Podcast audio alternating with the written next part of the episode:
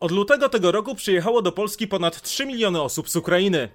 W maju Ukraińcy stanowili 8% wszystkich mieszkańców naszego kraju. To jeden z największych kryzysów uchodźczych po 1945 roku, choć nie największy, biorąc pod uwagę liczbę osób, które uciekły przed wojną. Dzisiaj opowiem o wydarzeniach, które rozegrały się ponad 50 lat temu w Azji.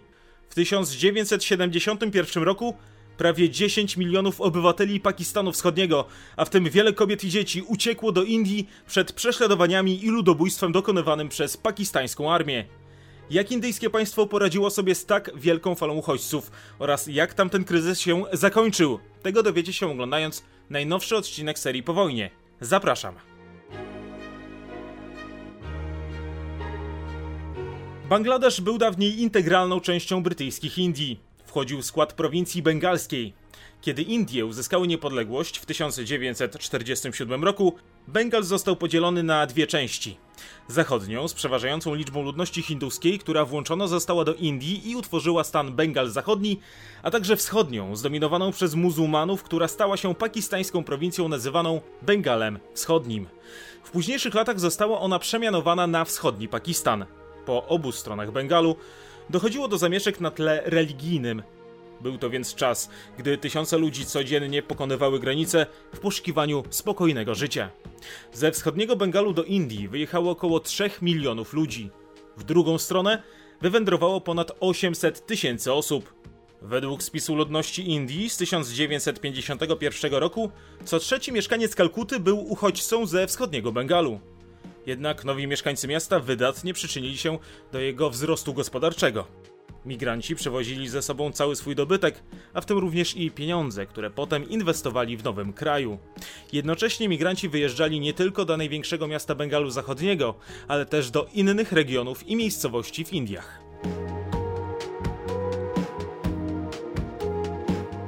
Kwietniu 1950 roku premier Indii Nehru podpisał umowę ze swoim pakistańskim odpowiednikiem gwarantującą swobodę przemieszczania się między oboma krajami. Dokument gwarantował równość obywatelstwa mniejszościom bez względu na wyznanie.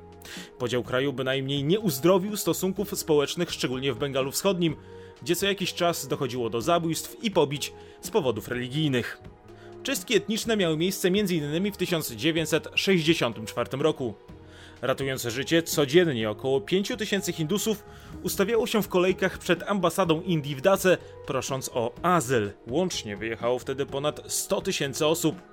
Do kolejnego kryzysu uchodźczego doszło również w 1965 roku, gdy wybuchła pierwsza indyjsko-pakistańska wojna. Szacuje się, że do Indii wyjechało wtedy około 600 tysięcy osób. Łącznie od 1947 roku z Bengalu Wschodniego do kraju sąsiada wyemigrowało ponad 5 milionów ludzi. Ta liczba może robić wrażenie, jednak w porównaniu do tego, co wydarzyło się w 1971 roku, stanowi to jedynie wstęp do jednego z największych kryzysów uchodźczych w historii świata. W ciągu zaledwie 10 miesięcy do Indii uciekło aż 10 milionów osób.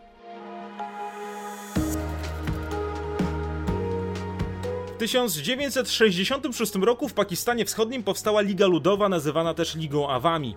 Była bengalskim odłamem Ligi Muzułmańskiej. Jej głównym celem politycznym było doprowadzenie do autonomii Pakistanu Wschodniego i uzyskanie niezależności od rządów w Islamabadzie. Ta idea spodobała się Bengalczykom, dlatego już w 1970 roku we wyborach krajowych Liga Awami zdobyła większość miejsc w parlamencie. Pakistańska junta wojskowa odmówiła jednak zaakceptowania wyników głosowania, co doprowadziło do protestów we wschodnim Pakistanie. Aby je stłumić, na miejsce wysłane zostało pakistańskie wojsko. Państwo postanowiło siłą zdusić niepodległościowe aspiracje obywateli Pakistanu Wschodniego. Wojsko dopuszczało się zbrodni, co doprowadziło do wybuchu wojny o wyzwolenie Bangladeszu w 1971 roku. Siły niepodległościowe były wspierane przez Indię. O samym konflikcie planuję realizację osobnego odcinka serii po wojnie, dlatego nie będę się teraz na nim skupiać.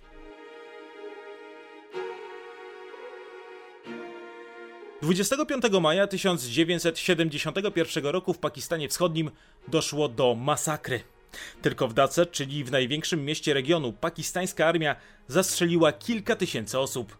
Żołnierze byli bardzo okrutni. Niektórzy ludzie paleni byli żywcem.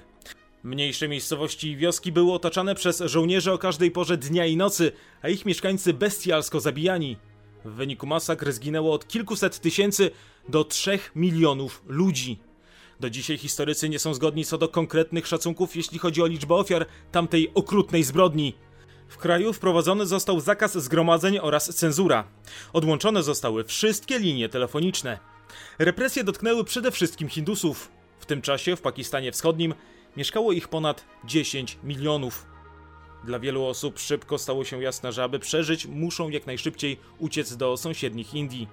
Początkowo byli to głównie Hindusi, ale z czasem wyjeżdżało też coraz więcej muzułmanów. Decyzje o ucieczce podejmowały nie tylko pojedyncze osoby i rodziny, ale przede wszystkim całe społeczności, wsie i miasteczka. Do końca kwietnia granice z Indiami przekroczyło milion osób.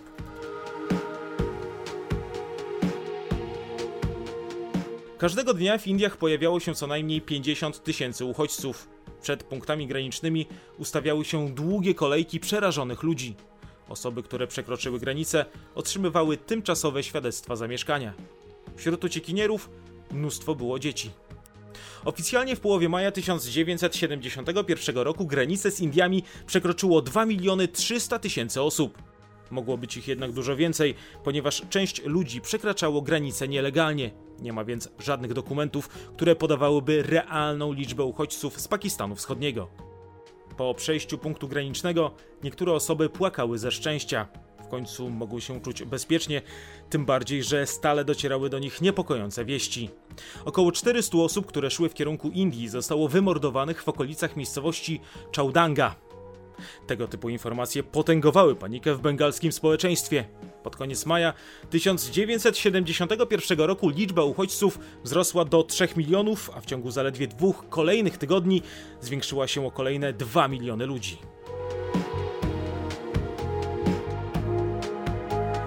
Nagły napływ uchodźców był ogromnym obciążeniem dla indyjskiej gospodarki.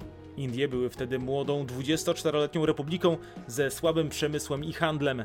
Jej produkt krajowy brutto wynosił wtedy 65 miliardów dolarów, czyli w przeliczeniu na obecne czasy 116 miliardów dolarów. Dla porównania obecne PKB tego kraju jest 20 razy wyższe.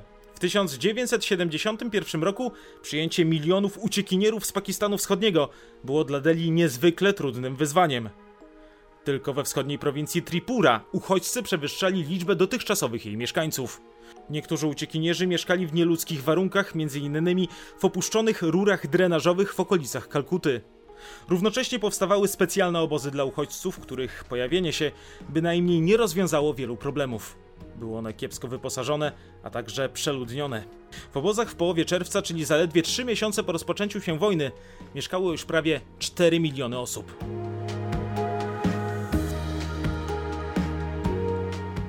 Brakowało lekarstw i lekarzy. Tymczasem w czerwcu w obozach wybuchła epidemia cholery, co na chwilę spowolniło napływ uchodźców.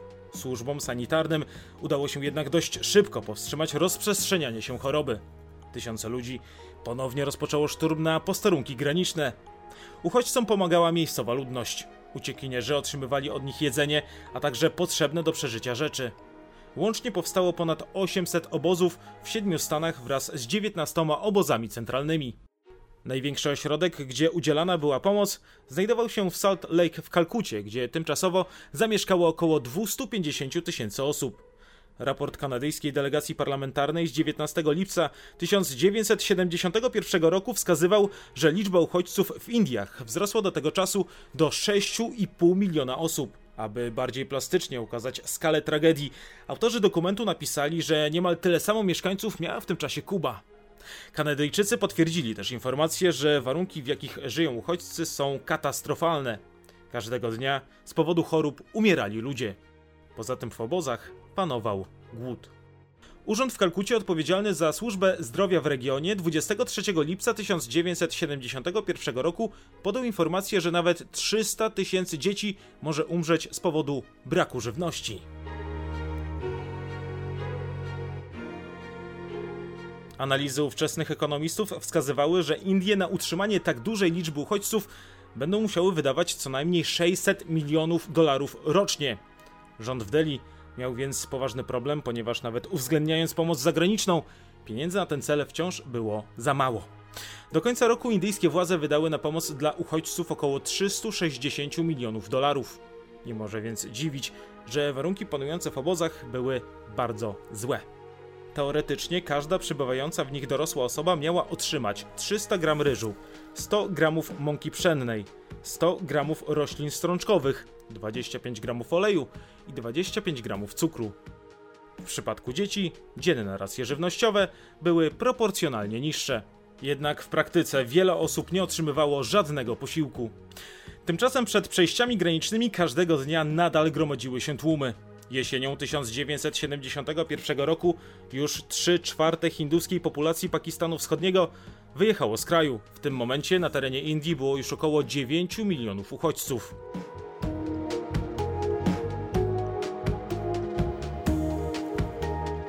Rząd w Delhi nie zakładał sytuacji, że uchodźcy pozostaną w Indiach na dłużej. Już w czerwcu 1971 roku premier kraju Indira Gandhi, zapytana przez jednego z dziennikarzy, co stanie się z uchodźcami w przyszłości, odparła, że po prostu odeśle ich z powrotem do domów, jeśli nadarzy się ku temu okazja. Jednocześnie warto zaznaczyć, że Indie pomogły uciekającym przed zbrodnią milionom ludzi, choć nie podpisały konwencji ONZ o uchodźcach z 1951 roku. Poza tym do Indii mógł wjechać każdy bez względu na wyznawaną religię, co szczególnie w tym rejonie świata było nie bez znaczenia. W Delhi nie został przygotowany żaden program rehabilitacji i integracji z miejscową ludnością migrantów z Pakistanu Wschodniego. Oficjalnie nadal mieli status obcokrajowców. Indyjski rząd zrobił to z kilku powodów. Przede wszystkim takie osoby miały ograniczony dostęp do rynku pracy. Zniechęcało to uchodźców do rozpraszania się ze stanów granicznych do innych części Indii. Indyjska gospodarka była na ten moment zbyt słaba, aby znaleźć zatrudnienie dla kilku milionów nowych osób na rynku pracy. Poza tym sytuacja prawna uchodźców zmuszała ich do pozostania w obozach w oczekiwaniu na dalszy rozwój sytuacji. Wojna o wyzwolenie Bangladeszu zakończyła się 16 grudnia 1971 roku. Siły zbrojne Pakistanu Zachodniego skapitulowały wobec sił niepodległościowych Bangladeszu wspieranych przez Indię. Informacja szybko rozeszła się po całym Bengalu Wschodnim. Osoby planujące wyjazd do Indii w tej sytuacji zdecydowały się pozostać w Bangladeszu. Równocześnie, tak jak uchodźcy w 1971 roku zapisali się w historii świata skalą migracji, tak już rok później ustanowili oni rekord pod kątem reemigracji. Począwszy od grudnia 1971 roku, miliony uchodźców powróciły do swojej nowej ojczyzny w ramach największej operacji repatriacyjnej po II wojnie światowej. Zachęcały ich do tego również nowe władze Pakistanu Wschodniego, a w zasadzie Bangladeszu. Już tydzień po zakończeniu walk w kilku obozach dla uchodźców pojawił się minister spraw wewnętrznych i rehabilitacji Bangladeszu, który wezwał przebywające tam osoby do powrotu do ojczyzny i wsparcia odbudowy kraju. Reemigracja odbywała się bardzo sprawnie. Była finansowana przez państwo indyjskie i koordynowana we współpracy z międzynarodowymi organizacjami oraz władzami Bangladeszu. W ciągu dwóch miesięcy od zakończenia konfliktu prawie 7 milionów osób z 10 milionów wszystkich uchodźców powróciło do swoich domów.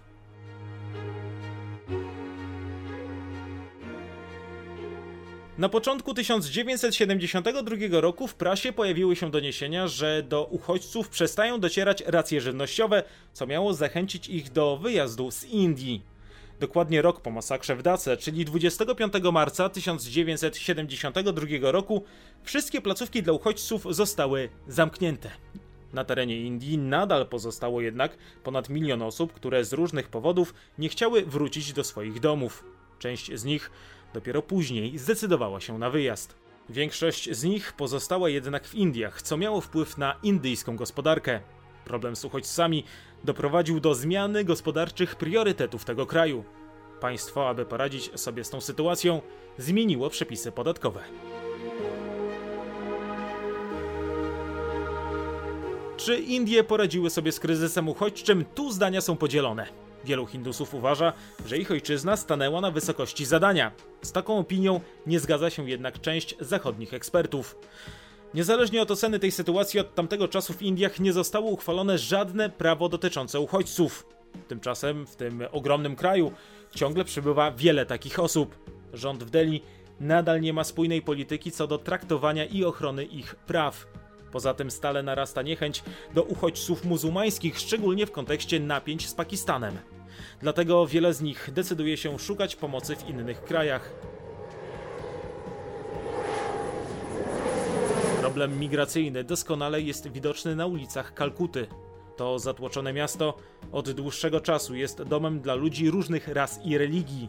Przez wielu Hindusów nazywane jest miastem migrantów i uchodźców.